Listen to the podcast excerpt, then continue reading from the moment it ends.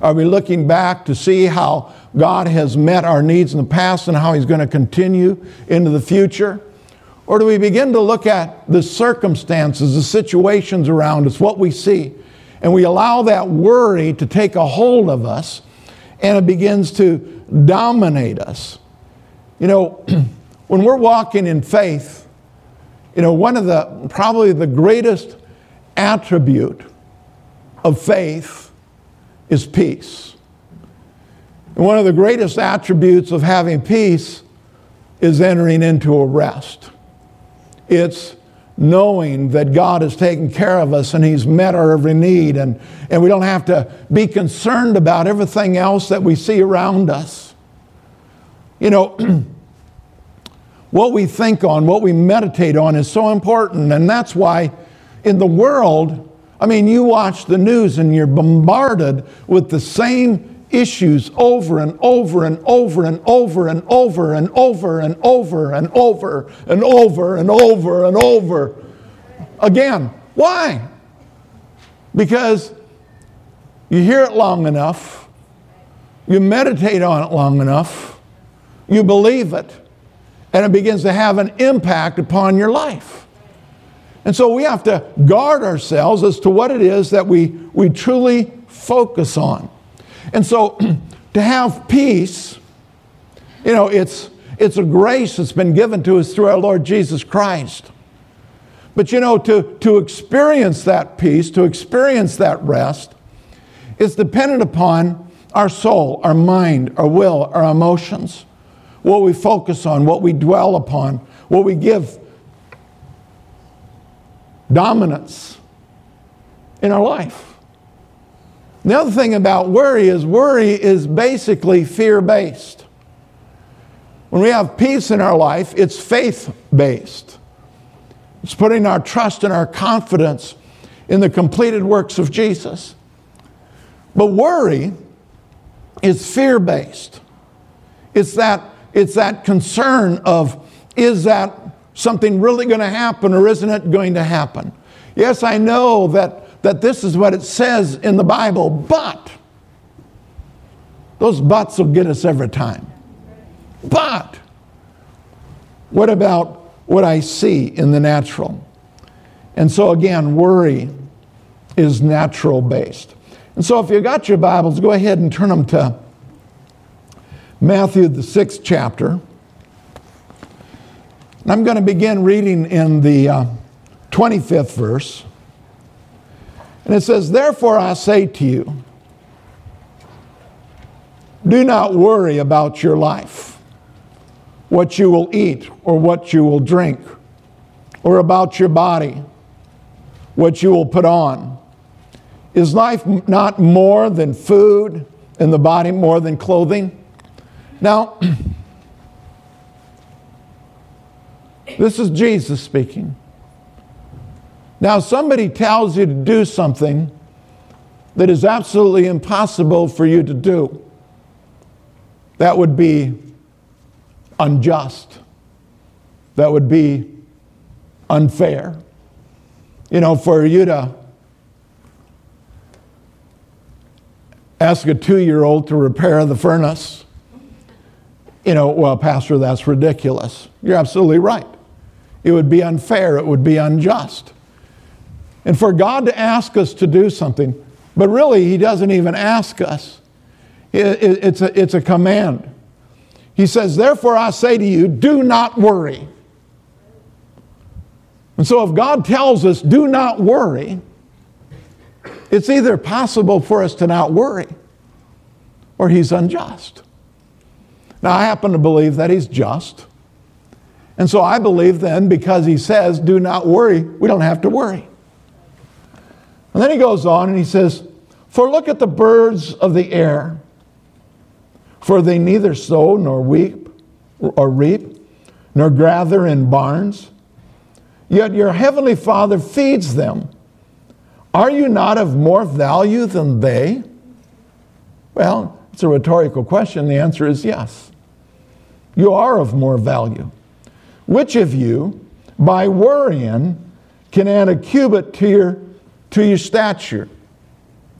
To sit around and worry, does it add anything? No. So why do you worry about clothing? Consider the lilies of the field, how they grow. They neither toil nor spin. And yet I say to you that even Solomon, in all of his glory, was not arrayed like one of these.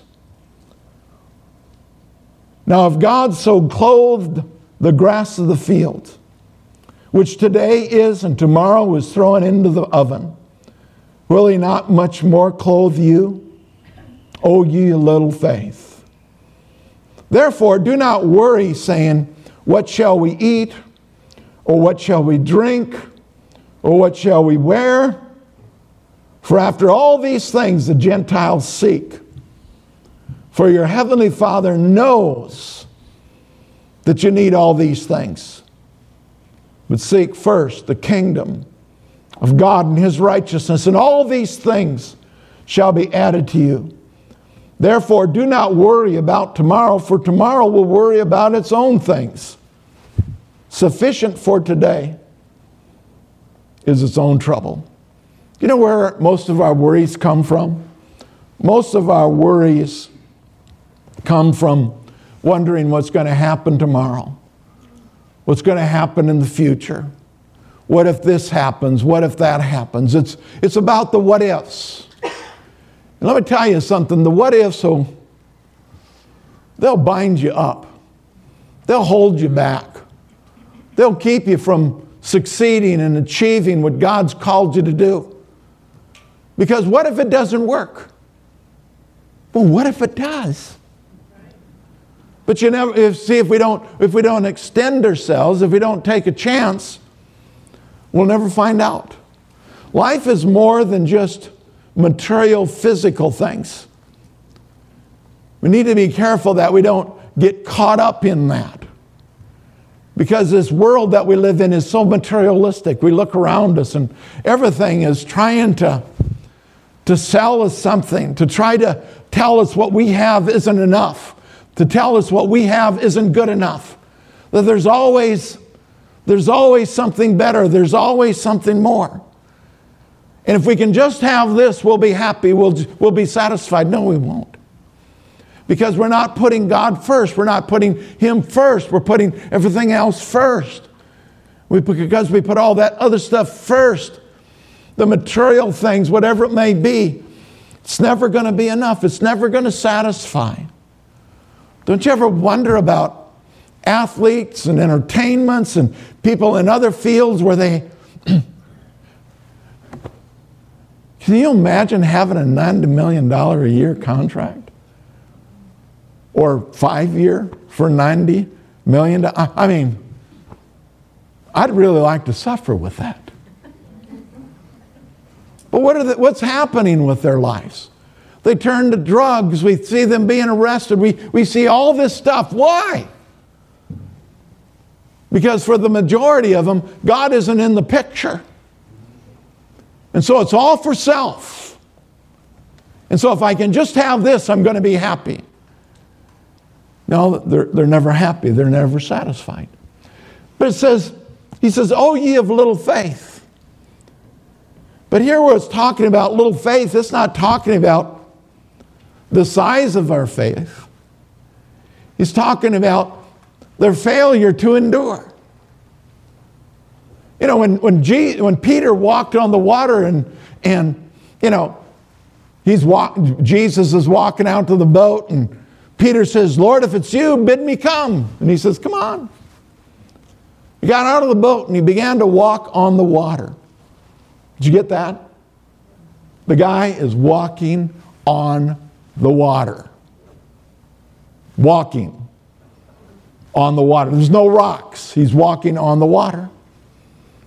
And it says he, he notices the wind and the waves and the circumstances around him. And it says he began, begins to, to, to sink. And he cries out to Jesus, and Jesus reaches out his hand and takes him. You see, it wasn't about the size of Peter's faith because Peter had enough faith to walk on the water. The issue was that his faith didn't endure. See, when we talk about having little faith, it's not because we don't have any faith, because according to Romans 12 3, each and every one of us, as born again believers, we've been given the measure of faith. Well, what is the measure of faith? Whatever you need to accomplish what God's called you to do. That's the measure of faith that you have. But see, what we do is we grow in faith, and growing in faith doesn't mean that our faith gets bigger. It means that we have a faith that's going to endure no matter what the circumstances, no matter what the conditions are around us. It isn't like one day I'm going to have this gigantic faith that, you know, I used to think that when I, when I had strong faith, that I wouldn't have any problems anymore. Boy, was I mistaken. But when I grew in faith, what I realized was I had whatever I needed to deal with whatever came my way. That's what growing in faith is it's enduring no matter what the circumstances are around us. And that's where Jesus wants to take us, that's where he wants us to be. In Hebrews, the fourth chapter, the third verse, it says, For we who have been, who have believed, do enter the rest. Who enters into the rest? The ones who believe. For we who have believed do enter that rest. As he has said, So I swore in my wrath, they shall not enter my rest, although the works were finished from the foundation of the world. Who wasn't going to enter into the rest? Those that didn't believe. Who was going to enter into the rest? those that believed. And looking back and realizing that it's been established from the foundation of the world. you know, the Bible says that Jesus was crucified from the beginning. In other words, in the eyes of God, your and my salvation was purchased through blood of, the blood of Jesus Christ while you and I were still guilty and caught up in our sin. Jesus was made available to us. And we go to him. But see, what fear does is it causes us to doubt. Fear causes us to, to question. You know, and, and, and it goes back to the very beginning. What did the serpent do with Eve? Got her to question what God had said. Did God really say? that you should not eat of the tree or touch it? Oh, what did he do? He just perverted it a little bit. Yes, God said don't eat of it, but he said nothing about touching it. Now, how many of you know if you're not supposed to eat, it's a good idea not to touch it? I've learned if I don't want to eat a piece of chocolate cake, don't touch it. Because if I touch it, it's going to get on my fingers, and if it gets on my fingers, I've got to lick it, and if I lick it,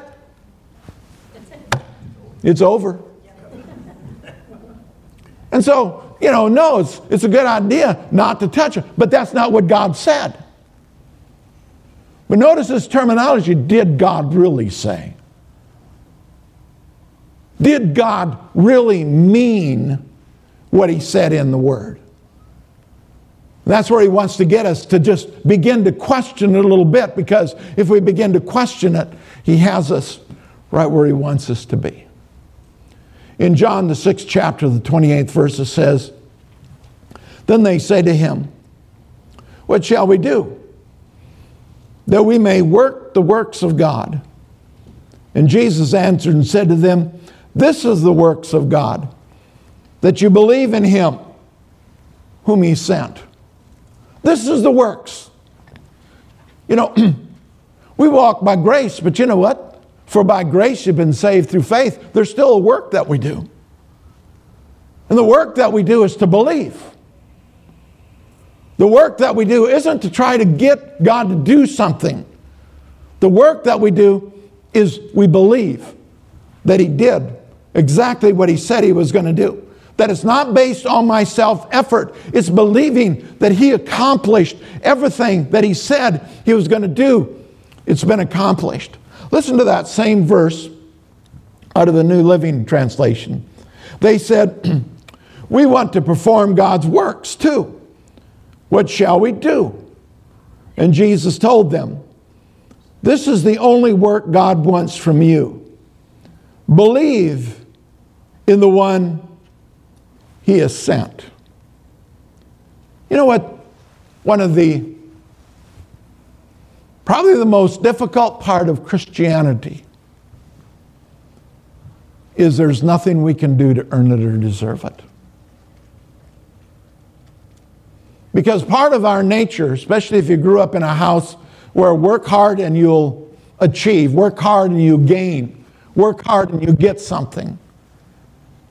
You know, so that for many of us, that's part of who we are, that it's our whole life has been to work hard to, to achieve, to gain, to move forward. And then you come to Christianity and you can't do anything but belief. Now, the thing about it is, as we believe, we, we, we do, we act, we perform, not to get something, but because of what we have, because of what Jesus has already done for us. And so that's what he's talking about here. They replied, We want to perform God's works. We want to do it. You know, it's kind of like the, uh, the guy that was caught up in sorcery, who heard the disciples preach, and, and the disciples from Jerusalem came down and they began to lay hands on the people.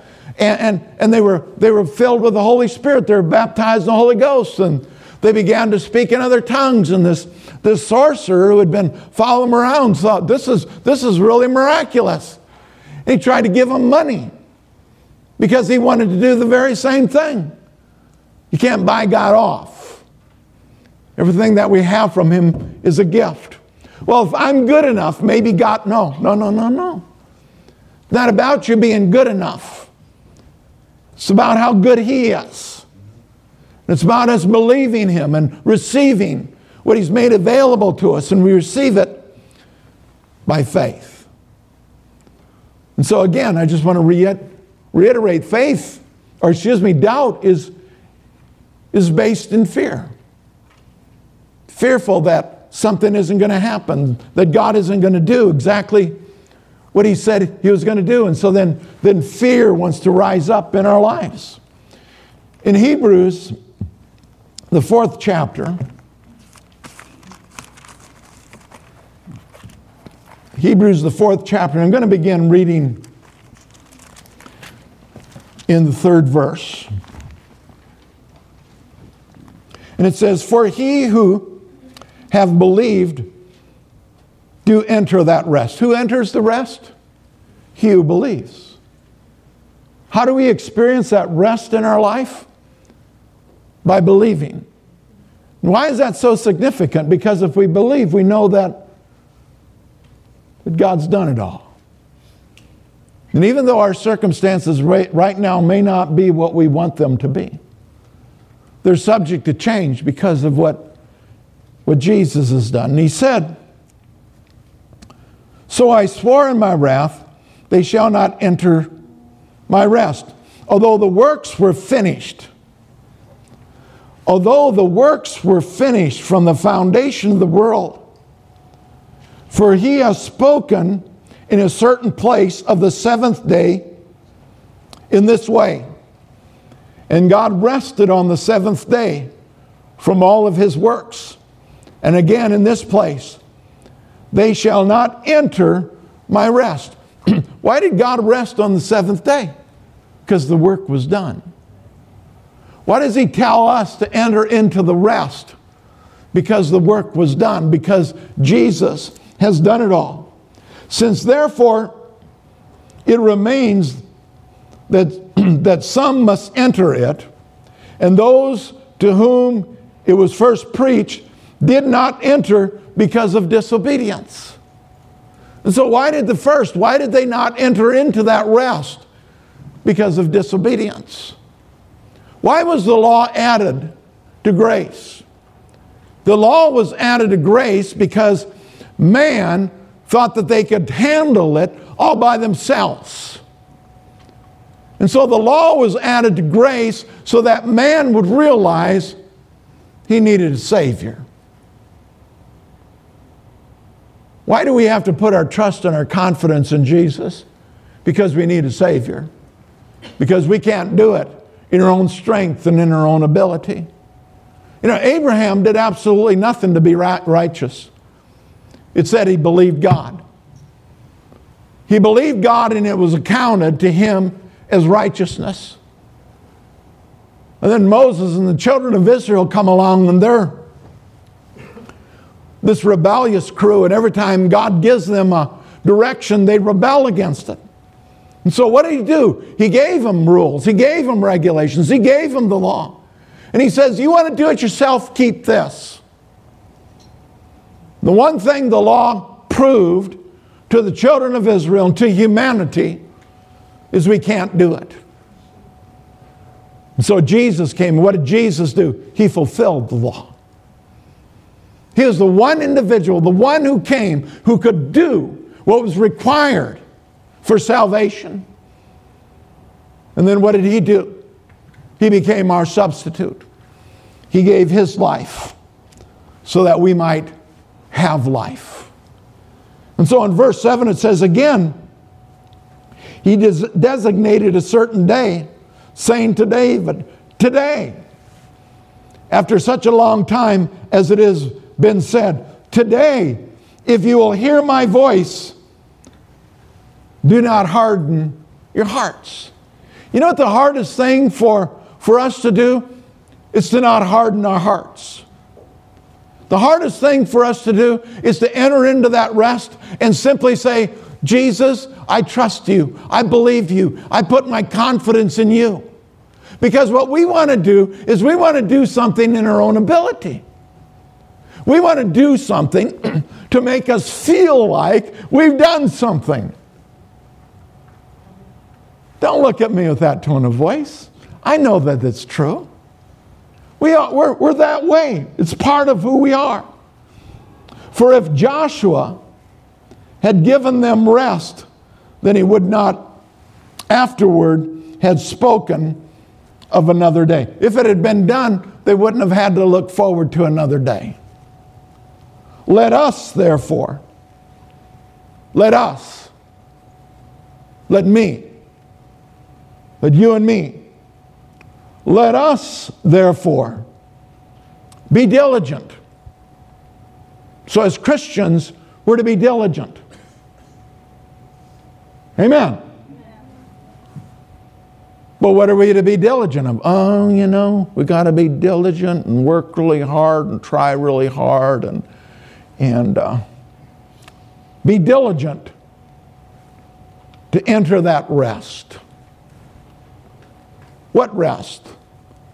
The rest knowing that the work is done.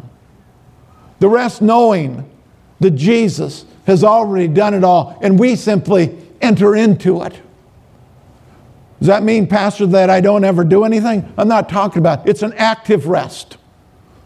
But it's a rest that isn't based on trying to gain something, trying to earn something, trying to deserve something. It's a rest knowing that it's already done. And I just simply live a life of obedience to Jesus not trying to gain favor because I already have favor. Let us therefore be diligent to enter that rest. Let any, lest anyone fall according to the example of disobedience. What's, what's the disobedience? Self effort. Trying to do it in our own strength. Trying to earn it, to deserve it rather than experiencing the peace, rather than experiencing what Jesus has already done, what he's already accomplished for each and every one of us. To be at rest is a powerful position for a Christian because it's the highest kind of faith. Remember in Hebrews it says, without faith, it's impossible to please God. He who comes to God must believe that He is and that He's a rewarder of those that diligently seek Him. And so when we come to that place, when we trust God, when we know who He is, and we know that He's going to supply our needs, what happens? We, we, we come to this place of rest. We, we have peace in our life. Why? Because we're no longer trying to struggle, we're no longer trying to earn something that we already have. We put our confidence in Him. In Isaiah 54, verse 17, you see, we have authority through the Word of God. And it's in that authority that we're able to see our faith operate and we're able to see those needs being met. You know, is it interesting? As you read through the Gospels, remember one of the things that Jesus was always criticized of? He was criticized because he performed miracles on, on the Sabbath. They criticized him because he, he worked on the Sabbath. That's how they interpreted as work. But see, for Jesus, it wasn't work. It was because he knew he had the authority to speak and there was going to be a miracle. Well, the majority, I believe, of his miracles were performed on the Sabbath. You know when our miracles are going to take place? They're going to take place on the Sabbath. But I'm not talking about a day. Whew, isn't it getting hot in here? That furnace is working, praise the Lord. You, you can't feel it? You need to come stand up here by me. Woo! It's warm in this joint. Hallelujah. But you know, what was I saying? Oh, we ought to be doing it on the Sabbath. What does that mean? In a state of rest. We don't pray for the sick because we think we're going to do something. We pray for the sick because we know what Jesus has already done. We don't pray for our needs to be met, believing that we have to make it happen. We pray for it knowing that Jesus has already become poor, that we might become rich. We don't, we don't pray for people to be set free trying to work it out. We do it in a state of rest, knowing that Jesus Christ of Nazareth went about doing good, healing all that were oppressed of the devil. And so, whatever the oppression is in your life, Jesus has come to set you free from it. And so, what we need to do is we need to relax, sit back in the easy chair, and recognize what Jesus has already done for each and every one of us. Have you found Isaiah yet? Isaiah 54 17, it says, No weapon. Everybody say, No weapon. No weapon, no weapon formed against you shall prosper. And every tongue that is raised against you in judgment, you shall condemn. This is the heritage of the servants of the Lord, and their righteousness is from me, says the Lord. This is your heritage. That every tongue that's been raised against you in judgment, it's going to be condemned. Man is not going to lead the way. Jesus is. You know, over the years, I know this is really probably hard for you to believe, but people have said things about me. You know, maybe they don't like me or they don't like the way I dress or they don't like the way I talk or whatever. And, you know, I, I can remember in the past, you know, I had this need to defend myself, and we won't have a show of hands. Because then we'd have to have a prayer line for liars because people wouldn't raise their hands. But you know, I thought, you know, I, I you know, I want to defend it. Well, I found out all I did was dig the hole deeper. And then one day I went across, came across this passage and says that the Lord is my vindicator. Glory to God. That works out so much better when He does the vindication rather than me trying to defend myself. And so here he says, No weapon formed against you shall prosper, and every tongue which rises against you in judgment shall be condemned. This is the heritage. This is our heritage.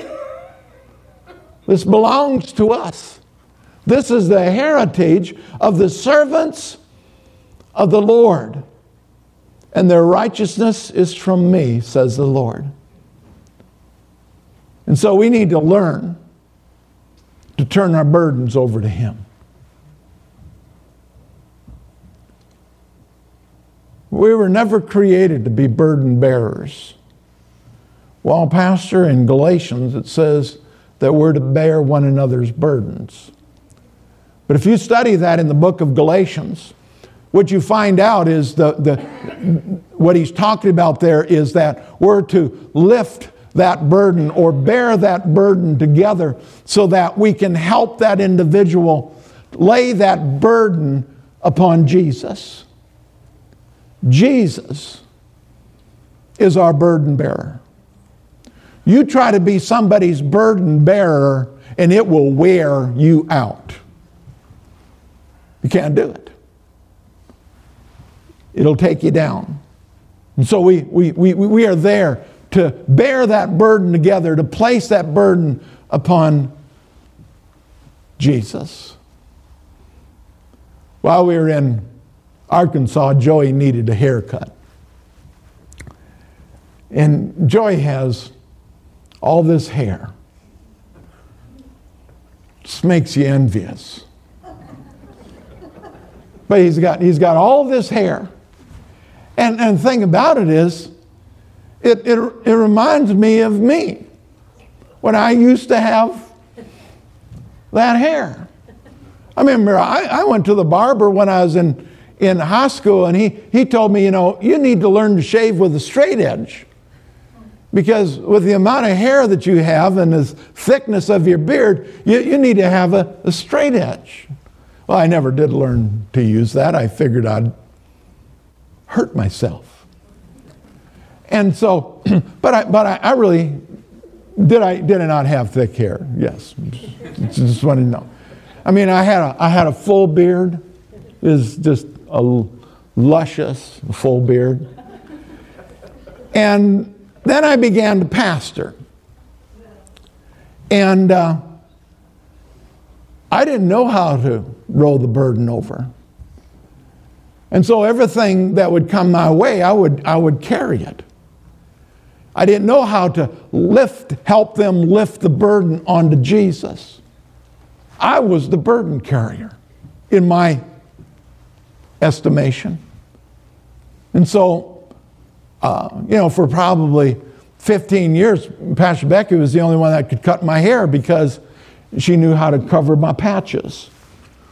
Because my hair fell out in clumps and my, my, my beard began to fall out in clumps and Remember the morning I looked into the, to the, into the um, mirror and one half of my mustache had fallen out and the other half had turned white.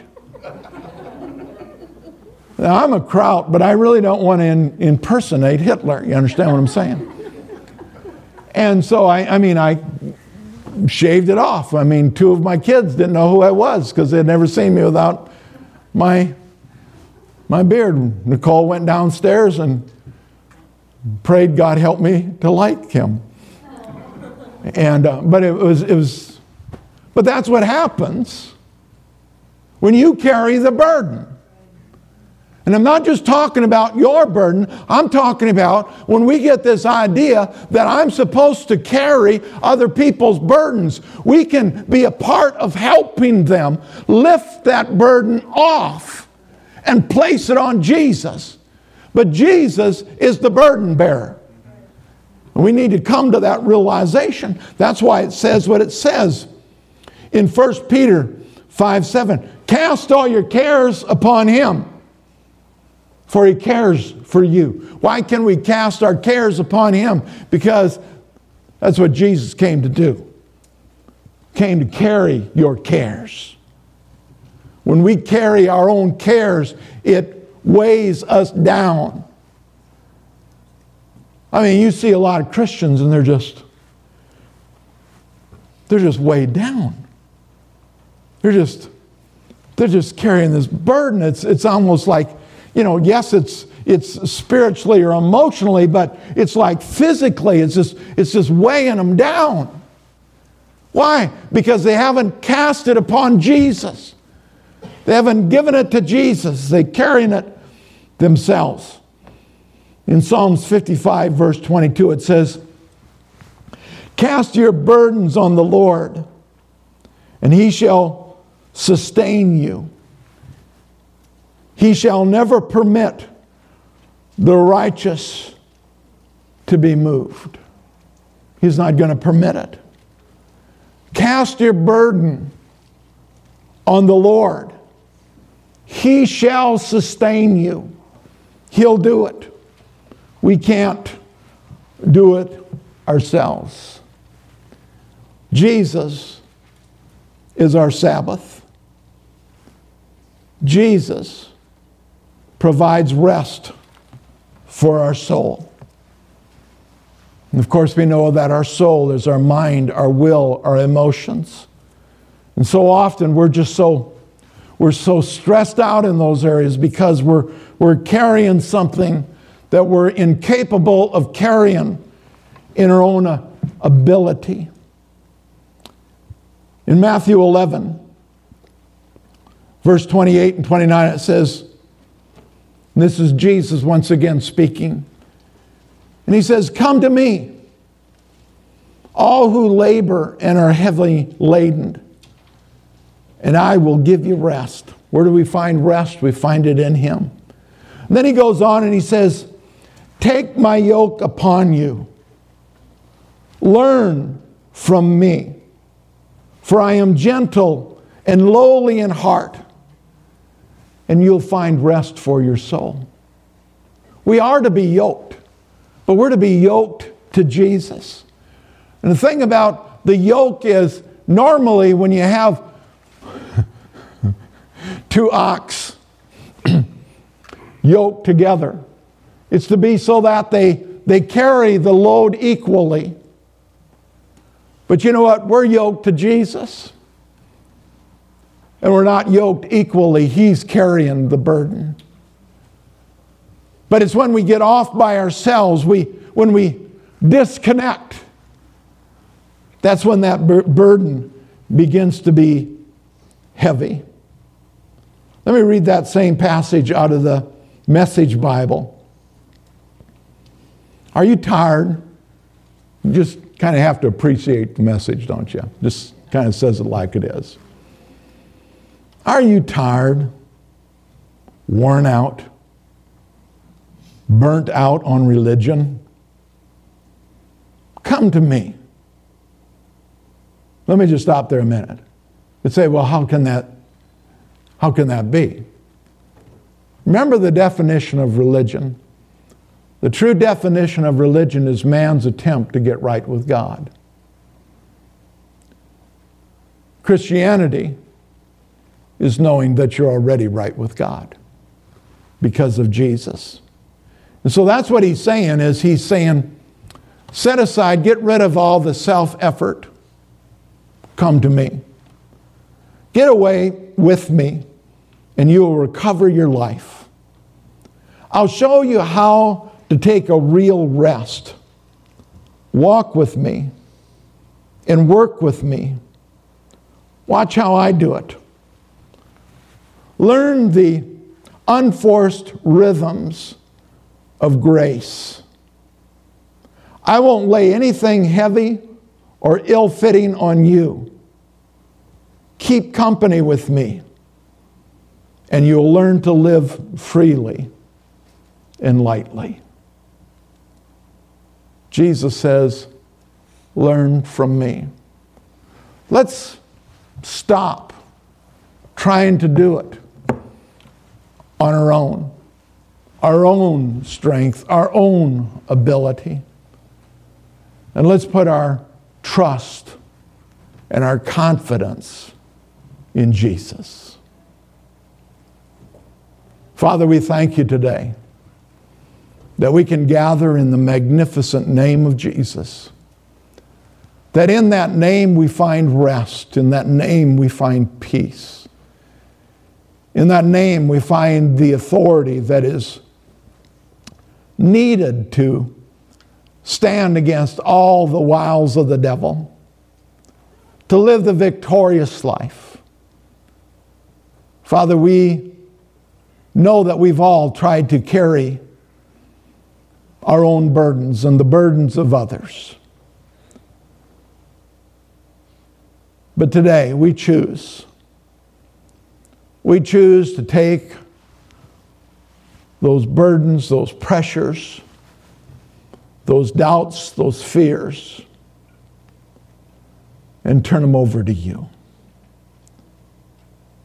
And so we thank you today. And we give you praise because you're just so worthy of it. We're so grateful today for that peace that surpasses our ability humanly to understand. But we know we can trust you. And so we thank you. In the wonderful name of Jesus. Amen.